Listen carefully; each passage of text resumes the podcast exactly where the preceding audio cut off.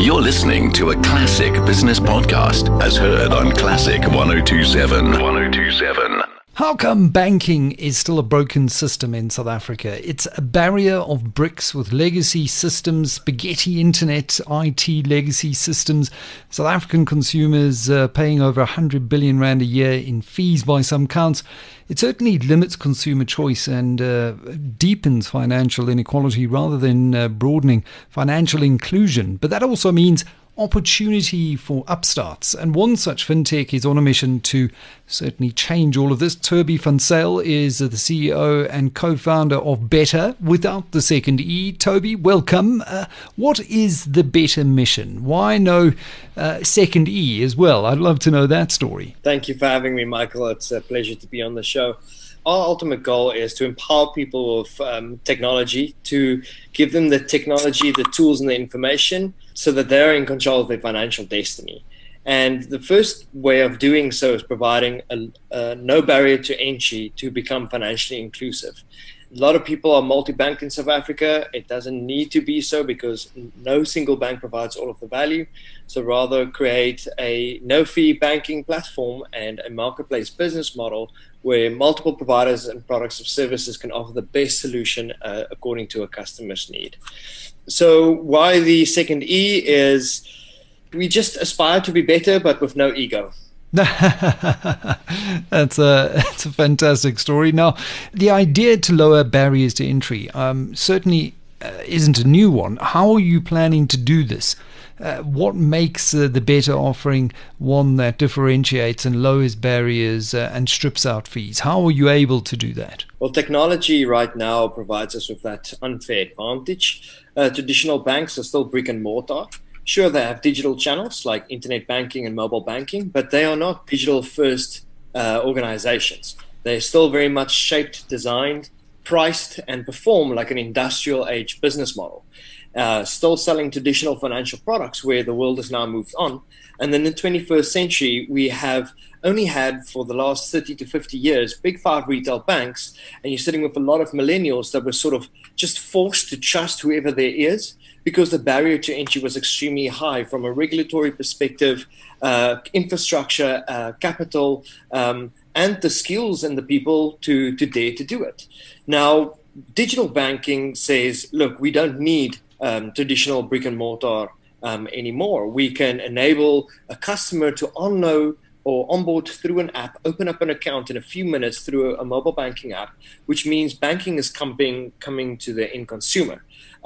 You still have these new digital banks that rely on physical infrastructure, but it might just be because of a target market that they are serving. So, for example, a retail store where many customers are collecting their checks and they need a low-cost, low-friction way to bank it, and maybe a high-end income earner consumer that needs a physical card to be delivered to them. What makes us now completely different is we are 100% digital, which means we don't have any physical infrastructure. Everything runs in cloud technology. Our app takes you 3 minutes to download. We issue with a unique account number and a digital card, which means we have no distribution costs. And what that also means is no logistics, which lowers the cost to even further.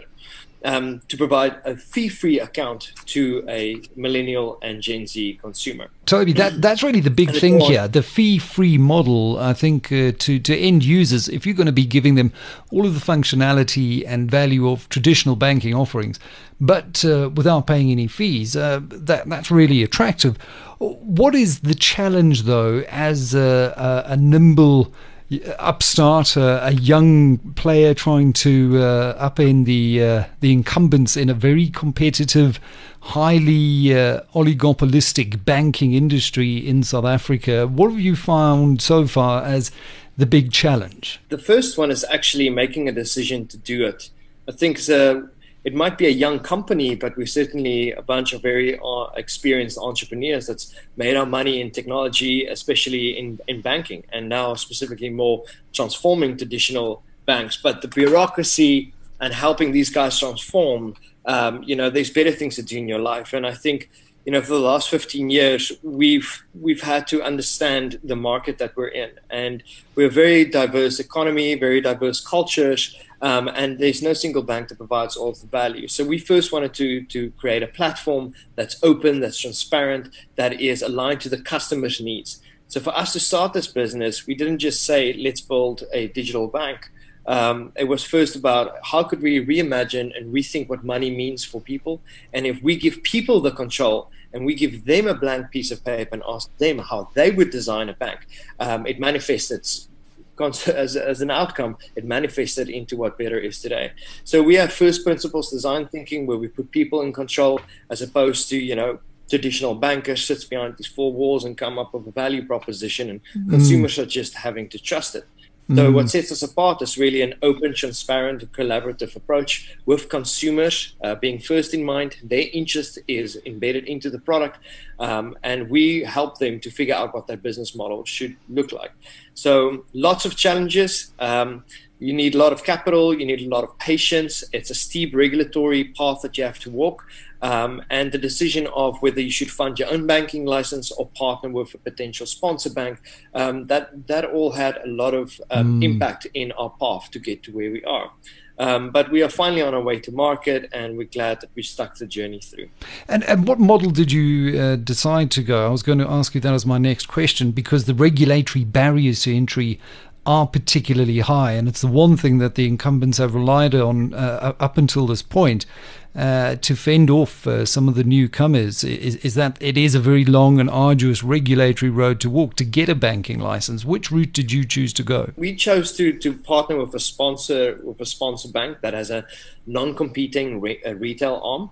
It's really complementary to our strategy because there's lower cost involved. We get all the expertise of a bank that's licensed and registered within South Africa without the additional capital investment and the intensive capital investment required to do so. So we have the support of a sponsor bank that is very aligned to the values. One hand washes the other. So, for example, we can provide an end consumer with a very attractive, very competitive interest rate in order for attracting deposits. We share that in net interest income with the bank and the customer mutually, transparently. We have two revenue models, interchange on a transaction fee, so every time customer uses their digital card, and if they have positive balances. So it's in our best interest to help consumers save money, keep the money that they're earning and spend it wisely. The more they do so, the more we generate revenue, as much as the customer saves. So we went for the sponsor bank model because traditional banks, as we know it and as we believe it, we don't see them exist in the same shape or form in the next 5 or 10 years. And we'd rather want to keep the costs as low as possible to make sure that we have the highest, most value provided account to a consumer without needing to charge them. So we see all these big banks are going to pivot into new business models in the next 5 to 10, 15 years. And for us, we don't want to be stuck with any of that legacy. We also see the regulator making effort to create a sandbox for upstarts to tap into the national payment system to create a banking type service. There's no certain date of when that license category would be available. But we saved a lot of money in the process. However, we didn't avoid and we couldn't avoid any of the requirements to be compliant in order to be an outsourced technology services provider with a sponsor banking license. Who is that sponsor bank? We'll announce them in the next month or so. All will be revealed. I see that there are previous senior roles within the team and collaborations with big names in the industry, Capitec, Sunlum, Liberty, Standard Bank, Suntom and others, Old Mutual as well. Who is the Better team? You founded this with your partner, Andrzej Stempowski, who's the CTO as well, I think 4 or 5 years ago. Who is the core team? So the core team is myself. I'm the CEO and the initial founder of the company. I'm backed with Andrzej Stempowski, my co-founder and the chief technology officer. And we really set out to be on this journey. There were many other executives earlier on, but the road was a bit steep. And I think, you know, times change and lives change. But right now we're a team of 25 very experienced, very previously renowned entrepreneurs that have all come together. We are doing a profile on all of the team very soon. I'm also joined by Robert Leusink, who handles all of our accounts, and Sergio Mare, who does all of our legal work and investor relations.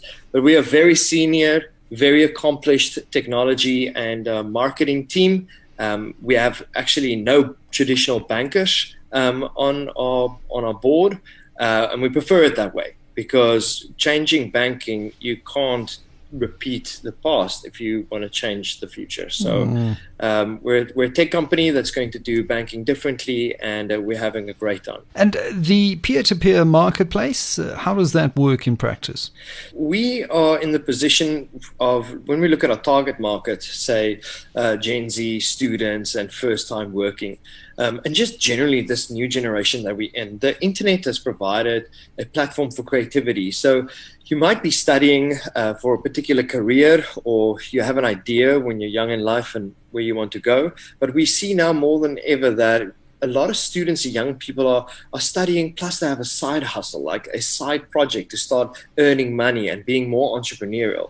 So this generation is really more entrepreneurial or flair, and they desire to have some things of their own. The biggest trend right now is the assetization of personal goods. So we're seeing that everyone has content in their houses, in their dorm rooms, or in their homes, and they're trying to upsell that or trade that or swap that or even thrift some clothing. So we are very a generation that's very sustainability orientated and focused on how do we, instead of just accrue and buy new stuff, how do we take what we have, make something newer of it, let's create new value from it, and then sell it or trade it or swap it through a secure and safe medium. So there are other places out there like Facebook and Gumtree and so forth, but within a banking environment where it's more safe and secure, where the buyer, the seller are both, let's say, verified and, you know, transacting within our ecosystem, that provides a great platform for a lot of young people to unleash their entrepreneurial and creative flares. So the marketplace really starts with the personal goods that you have, whether it's a guitar or a pair of sneakers that you bought for $5,000, which is what they cost these days, and you want to upsell that because there's limited amounts of that. Our marketplace provides that playground for you to be entrepreneurial. Then we also have larger brands that would want to tap into that marketplace once there's sufficient content, and better would extend its own financial product range to support particular transactions. Like if you're buying a computer, we would provide you with digital insurance as an example, or a interest-free, fee-free credit advance for larger ticket items that you'll pay off in a very short amount of time. But it's really a place for people to connect and securely transact where they can build relationships. And community first, so we're starting with a culture cohort. It's quite an interesting one. So fashion is a big deal out there. So the sustainable fashion movement is one that we are supporting, and this marketplace will be available when we launch as well. Very interesting indeed. Now, I believe you're currently in the final stages of your internal testing before your beta release goes to the public in the first quarter of next year. What sort of timeline do you have to come to market? Yeah, so you are correct. Right now, we're looking at first quarter 2021. Thorough amount of testing needing to be done, regulatory sign-off that needs to be, a final sign-off that needs to be done, and that's what we're busy with in the process. We are already testing with our active community. When we launched 3 weeks ago, we were just over 6,500 people. We've grown now to 8,000, and we'll probably be at 50,000 just before we go live. Very nice growth trajectory, organic. So, I mean, one thing that we do know is we don't really spend money on customer acquisition. So really a talking point amongst the youth, and it's getting viral traction. So a lot of people that we want to onboard, we can't handle everyone at this stage, but you know, if you signed up to our community, you'll get a notification every step of the way. So every end of the month, we release a feature. We update our community on what's next. They upvote whatever they feel should be the next feature which we should develop. And then we also allow a few testers to come into our ecosystem and experience our product and give us feedback. So we really want to be like a very nimble product and provide great value with the least amount of bugs that we possibly can, because that is obviously part of the process. But for sure, we'll be ready for the new academic year. before the end of Q1 2021 will be live there, and it's open for the public, and everyone will be able to download it from the Android as well as the Apple App Store. Well, Tobie, it sounds like a breath of welcome fresh air in the very stale grey-shoed environs of established banking in South Africa. Better banking without the ego. Tobie van Zyl, the CEO and co-founder of the latest exciting fintech to come and challenge the incumbents and do banking differently, democratize access, and do it all while remaining pretty cool if you look at the fact that they did a pre-launch with rising hip-hop stars Costa Titch and D. Koala. If you don't know who they are, you're certainly not part of the better target market.